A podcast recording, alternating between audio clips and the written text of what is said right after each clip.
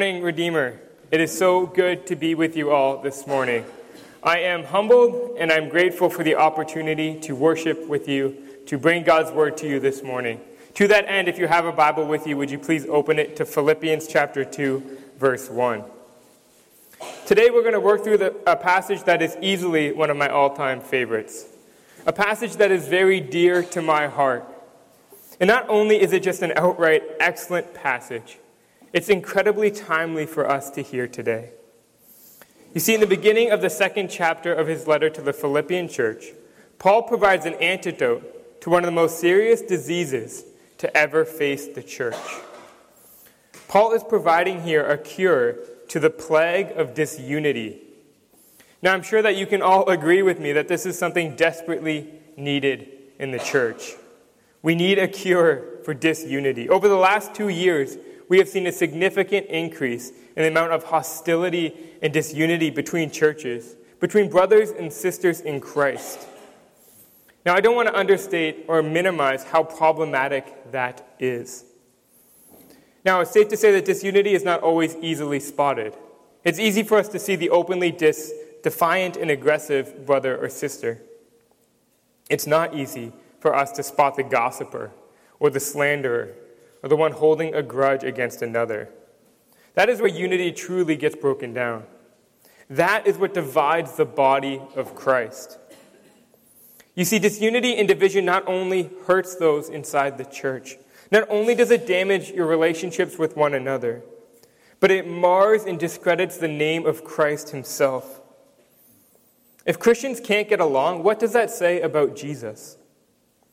The gospel of Jesus Christ can't be anything special. It can't be anything significant if those who profess faith in it can't get along, if we cannot tolerate each other. The church must witness to the world through unity. In fact, in the verses preceding our passage this morning, the Apostle Paul says that very thing. In Philippians chapter 1, 27 to 28, Paul says this Only let your manner of life be worthy of the gospel of Jesus Christ so that whether I come and see you or am absent, I may hear of you that you are standing firm in one spirit, with one mind, striving side by side for the faith of the gospel, and not frightened in anything by your opponents. This is a clear sign to them of their destruction, but of your salvation, and that from God. Here, Paul is instructing the Philippian church that they ought to be united in the face of opposition and persecution. And this is just as true for us today as it was for them. On top of that, Paul actually goes so far as to say that standing firm in one spirit, striving side by side for the faith of the gospel, is part and parcel of what it means to let our manner of life be worthy of the gospel of Jesus Christ. That if you have been saved, you ought to strive side by side. You ought to be united. To be a Christian is to seek unity within the church. So I hope now that you have your Bibles open to Philippians 2, chapter 1. As we turn our attention to the text before us, we will see the antidote for the disease of disunity that Paul prescribes for us this morning. So hear now the word of the Lord from Philippians chapter 2, verse 1. So if there is any encouragement in Christ, any comfort from love, any participation in the Spirit, any affection and sympathy, complete my joy by being of the same mind, having the same love, being in full of accord and of one mind. Do nothing from selfish ambition or conceit, but in humility count others more significant than yourselves. Let each of you look not only to his own interests, but also to the interests of others. Have this mind among yourselves, which is yours in Christ Jesus who, though he was in the form of God, did not count equality with God a thing to be grasped, but emptied himself by taking the form of a servant, being born in the likeness of men, and being found in human form, he humbled himself by becoming obedient to the point of death, even death on a cross. Therefore, God has highly exalted him and bestowed on him the name that is above every name so at the name of Jesus, every knee should bow in heaven and on earth and under the earth, and every tongue confess that Jesus Christ is Lord to the glory of God the Father. This is the word of the Lord. Thanks be to God. So, I've already mentioned this morning that Paul is instructing the Philippian church to be united. This is actually the heart of the entire book of Philippians. It is primarily a letter about unity. But this morning, I want to zoom in. I want to focus on one aspect of Paul's instructions for unity, the heart of our passage. You see, Paul's demonstrating one of the most important requirements for unity within the church humility.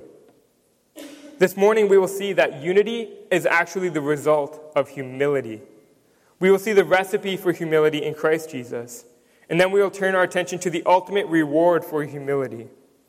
And as we look at all of this, we'll see it with an underlying understanding that as we pursue humility, we must do so with a heart that is also seeking unity in the church.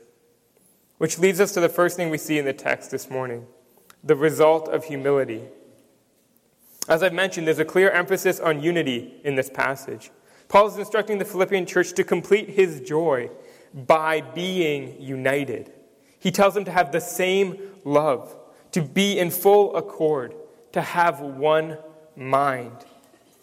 Now, this is actually an exa- excellent example of how chapter divisions in our Bibles can sometimes be distracting and unhelpful. As we saw in verses 27 and 28 of chapter 1, Paul has already been encouraging the Philippian church to be united.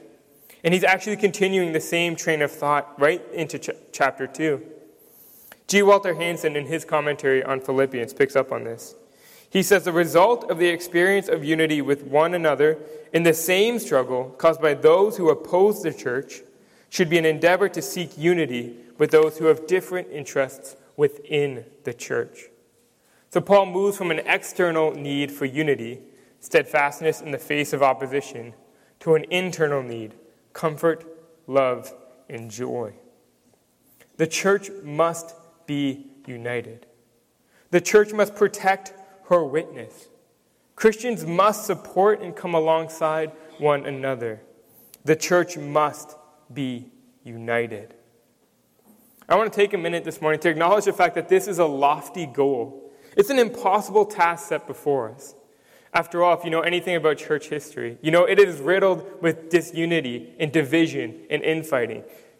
It seems like Christians can't do anything but fight one another. How can we possibly find any unity in a church full of sinners like me and like you? First, it must be said that this is only possible by the grace of God. Secondly, Paul gives us another cure for this age old problem of disunity here in Philippians 2. The cure for division and disunity in the church is humility. He says this in verses 3 and 4. That's the instruction. Do nothing from selfish ambition or conceit but in humility count others more significant than yourselves. Let each of you look not only to his own interests, but also to the interests of others. If you want to be a church that is united, you need to be a church that is humble. Now, I could easily just end the sermon here. I could pack my things and go. It's pretty straightforward. Verses 3 and 4 are clear. Don't be selfish, don't be self centered. Put the needs of others above your own. The end. That would solve most disunity in the church. Just go and do it. The problem is that's easier said than done. It's easy for me to sit here and say, be humble, don't be selfish. That's pretty obvious from the Bible to anyone who spends any considerable time in it. Now, the Apostle Paul acknowledges this fact. He knows it's easier said than done. And he doesn't leave us with this simple general instruction. Rather, he provides the perfect example for humility for us to follow. He provides us the example of Jesus Christ, who demonstrates true and perfect humility. And as we work through this, how Jesus demonstrates his humility, we will see the second thing I want to draw out from the text this morning, which is the recipe for humility. And the first ingredient, if you will, in this recipe is inward awareness. But before we dive deeper into this point, I want to explain for a moment what I talk about when I mean, when I, what I mean, sorry, when I talk about humility. Because what I'm not talking about is a kind of self deprecating false modesty that we see all around us. I'm not talking about the humble brag. I'm not talking about the person who describes their weaknesses as caring too much or working too hard. I'm not talking about the kind of person who constantly makes fun of themselves as a way to avoid coming across as proud. Now, real quick, I want to do a quick survey. Please raise your hand if you know someone who can't really take a compliment. That's me, I'm guilty of that. Every time they're complimented, they feel the need to make a self deprecating remark about how they have no good in themselves, or it was all luck, or something like that. I can be very guilty of this. And as I read this passage, I can't help but be reminded of the famous quote by C.S. Lewis in Mere Christianity. He writes that humility is not thinking less of yourself, but thinking of yourself less. Humility is not thinking less of yourself, but thinking of yourself less. And we get this wrong all the time. We're prone to think that humility looks like making ourselves less. Rather, true humility understands exactly who we are. It acknowledges our weaknesses, but also our strengths and talents, and they gives God glory for them. The Apostle Paul demonstrates this himself in 1 Corinthians 1, 1 Corinthians 15:10. He writes this, "But by the grace of God I am what I am." And his grace toward me was not in vain. On the contrary, I worked harder than any of them though it was not I, but the grace of God that is with me. Paul is able to identify, and he even expresses his own strength, his amazingly hard work, yet he does not take the credit for it. That's what humility looks like. You can, you should acknowledge your strengths, your talents, your gifts to the glory of God, as He is the source of all that is good in you. True humility requires an inward awareness of who you truly are. Now, this idea is not explicitly stated anywhere in the text, but it is implicit throughout the entire passage. For us to be truly humble, we must have an understanding of who we are. In verses 5 and 6, Paul writes this Have this mind among yourselves, which is yours in Christ Jesus, who, though he was in the form of God, did not count equality with God a thing to be grasped. In this statement is the concept, the idea that Jesus knew that he was God. He was in the very form of God. He is fully divine. Jesus says, I and the Father are one. He had a clear understanding of who he was. So too, we must know who we are. Gordon Fee, in his commentary on Philippians, picks up on this. He helpfully tells us, rather, it, being humility, has to do with a proper estimation of oneself, the stance of the creature before the Creator, utterly dependent and trusting. Humility requires that you understand that you are not God. You are His creation, He is your Creator. A proper understanding of this will automatically create at least some degree of humility in your life. You will understand that you are not the Lord of your own life. Human beings are wonderfully capable creatures. We're capable of creating many things. Look at the world around us. We are constantly exercising our creativity and our capacity to create new things. However, we will never be able to create something from nothing. Only God can. Only God is the sovereign Lord of all creation. You need to know that you are not Him if you are to have any humility at all. And secondly, you need to know that you are a sinner. Romans 3:23 reminds us that all have fallen short of the glory of God. Psalm 53 tells us they have all fallen away. Together they have become corrupt. There is none who does good, not even one. Each and every one of us is a sinner. There is no hope of humility if you have not acknowledged this fact. The fact that you have not lived up to God's perfect standard. Indeed, you cannot. Jeremiah 17 9 reminds us that the heart is deceitful above all things and desperately sick. Who can understand it? Yet Paul goes on and tells us that Jesus came in the likeness of men. He took on the fullness of humanity without giving up his divinity, and he died in our place on the cross. Which is the third crucial thing you must understand about yourselves. That if you are saved, if you have put your faith in Jesus Christ and his resurrection from the dead, then you are saved by faith, through faith by grace alone. Ephesians 2 8 to 10 tells us, For by grace you have been saved through faith. And this is not your own doing, it is the gift of God, not a result of works, so that no one may boast. For we are his workmanship, created in Christ Jesus for good works, which God prepared beforehand that we should walk in them. A true understanding and application of the gospel to our lives decimates pride. A true understanding of the gospel is at the very heart of humility. For if you understand the gospel, then you understand your place before God, a sinner saved by grace alone, through faith alone, for the glory of God alone. There is no room for pride, arrogance, or selfishness in the mix. An inner awareness of who we are is absolutely required. It is the first ingredient to being truly humble. The second ingredient in our recipe for humility is appropriate ambition. This idea builds directly off of our first point of inner awareness. First, we must know who we are, and we must know our place. We see this in explicitly stated in verse 3. Do nothing out of selfish ambition or conceit, but in humility count others more significant than yourselves. Selfish, inappropriate ambition is at the heart of all sin. It is the very nature of sin itself. Sin is, after all, us trying to be the gods of our own lives. It is a refusal to submit to God's authority because we want to live and be the ultimate authority of our own lives. And Jesus is the perfect example of the opposite of this inappropriate ambition.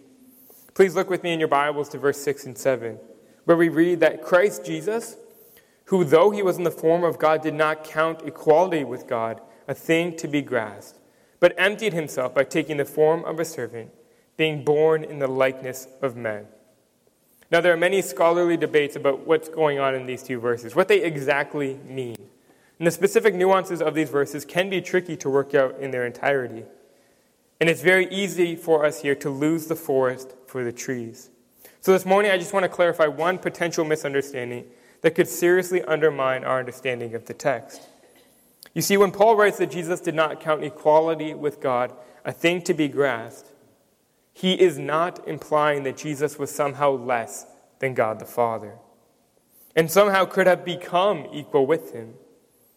Rather, Paul is stating that Jesus was, in fact, equal with the Father from the get go, but that he did not count this as something to be grasped or held on to.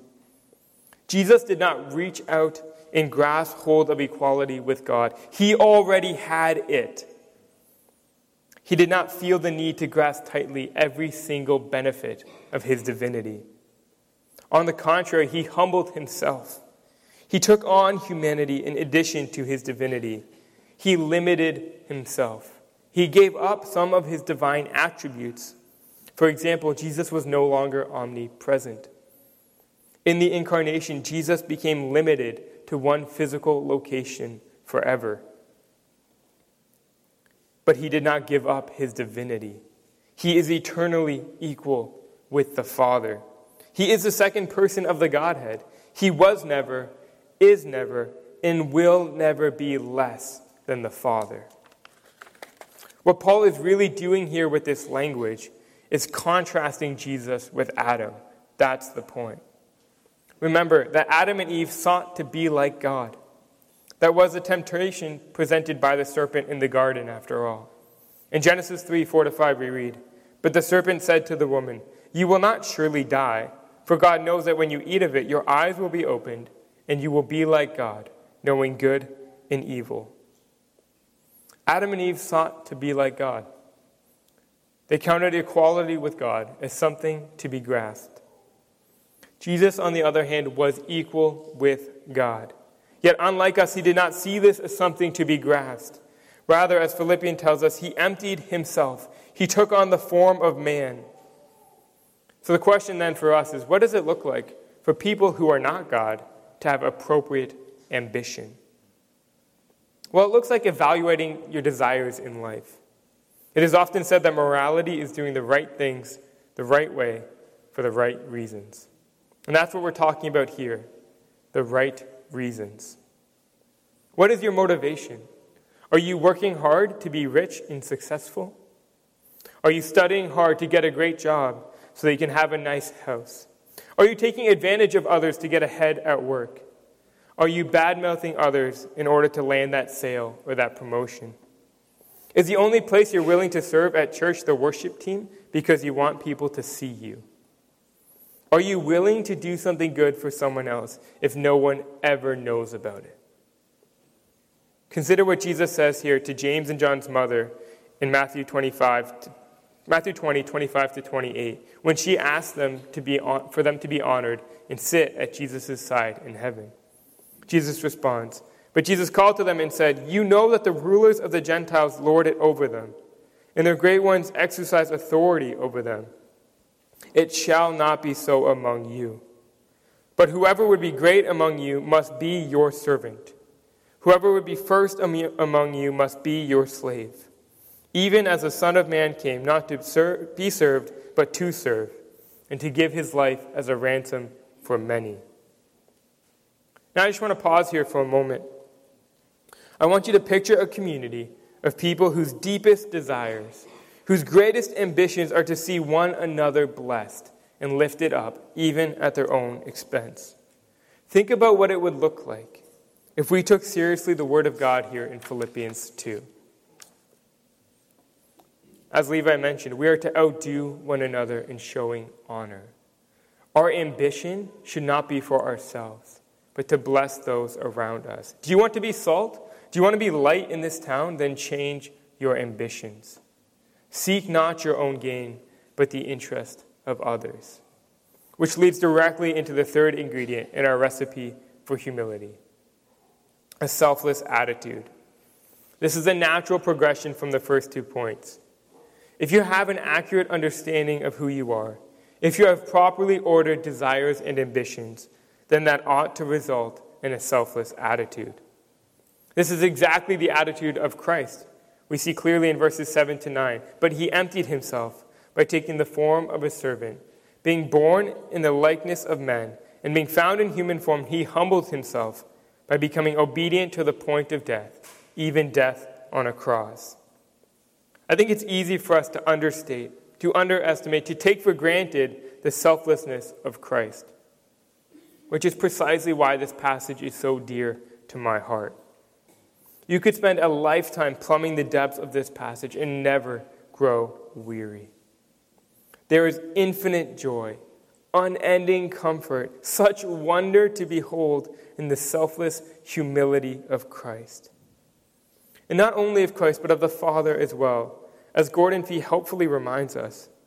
In Jesus Christ, the true nature of the living God has been revealed ultimately and finally. God is not a grasping, self centered being.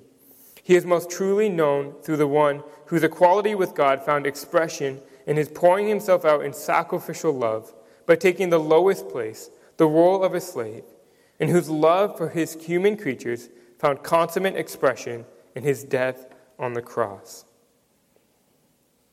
Brothers and sisters, the second person of the Trinity, the Son of God who created the universe and everything in it, came into the world as a baby born in a manger, and laid his life down for sinners whose hearts were dead in their rejection of him.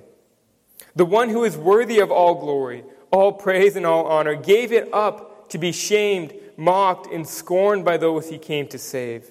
There is no greater display of humility imaginable. This is it. Do you want to know how to treat one another? Here you go. Paul tells us to have this mind be like Christ. Don't put yourself first, put others first. Think of yourself less. Die to self. So much of our lives are consumed with ourselves. We are by default selfish, self centered people. And if you're sitting here thinking I'm being a little harsh, I would encourage you to spend any considerable time with a two year old, or maybe two two year olds. There's a reason one of the first words children learn is mine. But that little voice never really leaves us, does it? There's always a part of us in the back of our mind crying, Mine. We're like the seagulls from Finding Nemo Mine, mine, mine. We want what we want. We want to do it when we want to do it. And we want to do it how we want to do it. mine, mine, mine. Now, thankfully, I'm a little more sanctified than what I was when I was two. Yet, I'm still a terribly sinful, selfish man. And having recently had a newborn, I think I've, it's revealed how selfish I really am. I'm definitely at my most selfish when it's 2 o'clock in the morning and I'm woken up by the sound of Eleanor crying. And my initial reaction is just to go back to sleep. Because every fiber in my being wants to go back to sleep. I don't care about what she needs, I don't care about what she wants. I'm desperately praying that she will simply go back to sleep so that I can too. There's an initial frustration and anger and selfish in me when, I'm awoke, when I awake that is frankly alarming. But then I get out of bed and I see her sad face. I see her needs, and all that frustration and selfishness disappears. You see, selflessness requires a shift in perspective. It requires looking past yourself, opening up your eyes to consider the needs of others. It requires putting others' needs above your own which is easy to do for my two, my two month old daughter. It's a lot harder to do for the sinful Christians I'm surrounded with every day. Yet we are surrounded by people handcrafted in the image of God, whom He delights in. People who are so valuable that Christ gave His life up for them. I'm not asking to think less of yourself. I'm asking you to consider those around you for who they are to open your eyes and see that they are more significant than yourself. Because when you do that, when you see others as more significant than yourself, it does not become an impossible burden to serve them. It becomes a joy and a privilege. One commentator, one commentator hopefully sums this up saying, It's not a matter of superiority or comparison, but a matter of obedience and mutual submission. Mutual submission is the heart of Christian community. It is the result of us trying to be Christ to one another. It is the setting aside of my preferences, my wants, my needs, my rights for yours, and you doing the same for me. It is impossible for us to be truly humble while continuing to be self centered. Humility requires that we adopt a selfless attitude. And as we, as we have seen this morning, Jesus demonstrates that perfectly. It looks like laying our lives down for one another. And as we have seen, this intense selfishness, selflessness proceeds naturally from an inward understanding of who we are, from having appropriate ambitions and desires. These three things are necessary for true humility. We've already seen that this morning, that unity in the church requires this true humility. We've seen how Christ has demonstrated that for us. And now, with the time we have left, I want to highlight the reward for humility. Look in your Bibles with me now to verses 9 to 11 of chapter 2. There we read this Therefore, God has highly exalted him and bestowed on him the name that is above every name, so that the name of Jesus every knee should bow, in heaven and on earth and under the earth, and every tongue confess that Jesus Christ is Lord, to the glory of God the Father. Now, the first thing I want to point out here is the word therefore. I'm sure Levi has taught you that when we see the word therefore, we have to ask what it's there for. So here, Paul's using the word therefore to draw a cause and effect relationship with the preceding verses. What he is saying is that Christ's humility and his death on the cross result in his glorification above every name. As we mentioned earlier, Jesus did not seek to grasp his equality with the Father. He did not seek to hold on to every divine benefit. Rather, he humbled himself to the point of death upon a cross. And because of that, he has been glorified above all the earth. Jesus is lifted up by laying himself down. He is glorified through humility. As he himself said, the last shall be first, and the first shall be last. Jesus received glory through humility. And in doing so, he paved the way for us. He demonstrated the path to glory for us as well. Do not be tempted for a moment to think that there is any glory for Christians here on earth. The normative pattern for Christians is not success. It is not wealth, health, prosperity, and glory. No, in fact, Jesus tells us in Matthew 6 that those who do good things for the recognition, recognition and praise of others on earth have received their reward, their reward. There is no reward for them in heaven whatsoever. Jesus did not come into the world with a crown on his head and a scepter in his hand. He did not come as a conquering, glorious king. No, he came as a gentle, lowly babe, born in a manger. He limited himself to identify with his people. He walked the same roads. He ate the same meals. He toiled with them. He sweat with them. He wept with them. And then he became lower than them. He served them, suffered for them. He died for them. He became the lowest of the lows, humiliated in front of all, naked on a cross, and then lowered into a tomb. And then he rose. Not only did he rise from the dead, he rose higher to his rightful place above all the earth, where he now sits at the right hand of the Father, to the place that was always his. That is the pattern set before us cross before crown, shame before honor, pain before pleasure, down before up. That's Christianity in a nutshell. We must follow Christ. We must lay ourselves down so that one day we will be lifted up with Him in glory. And this is what fuels our humility when it gets hard. This is what allows us to turn the other cheek.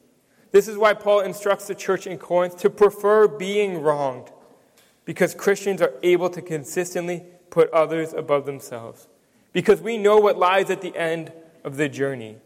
So it doesn't matter how often you are taken advantage of. It doesn't matter the sacrifices you make. We know that no matter how hard it gets, it is worth every disadvantage and sacrifice. Because Paul concludes with the resounding proclamation that at the end of it all, every knee will bow before Jesus. Every single human being will kneel before the one who humbled himself enough to die naked on a cross for sinners. Every knee will bow. Every single one. You will bow. You will either bow in adoration and praise of your Savior, or you will fall on your knees trembling in awe and fear of the one you have rejected. So the question is which one will you be? Will you continue to live life on your own terms? Will you continue to be proud until you kneel before the Lord of the universe in judgment, fear, and condemnation? Or will you humble yourself? Will you repent of your sins and put your faith in Jesus so that you will bow before him and enter into glory with him? The choice is yours. If you choose to follow Jesus, you must count the cost. We have seen in this passage the pattern of humility that Christ demonstrates. We must take up our crosses. We must lay ourselves down and follow him. And if we are to follow Christ, we must have the mind of Christ. We must have an inward awareness of who we are. We must have appropriate ambitions and desires. We must adopt a selfless attitude. These three things are critical if we want to be humble people. Brothers and sisters, there is such a need for this humility in the church today. This humility is the heart of unity within the church. Christians striving to be Christ, to live like Christ to one another. Christians laying themselves down for the sake of their brothers and sisters in Christ.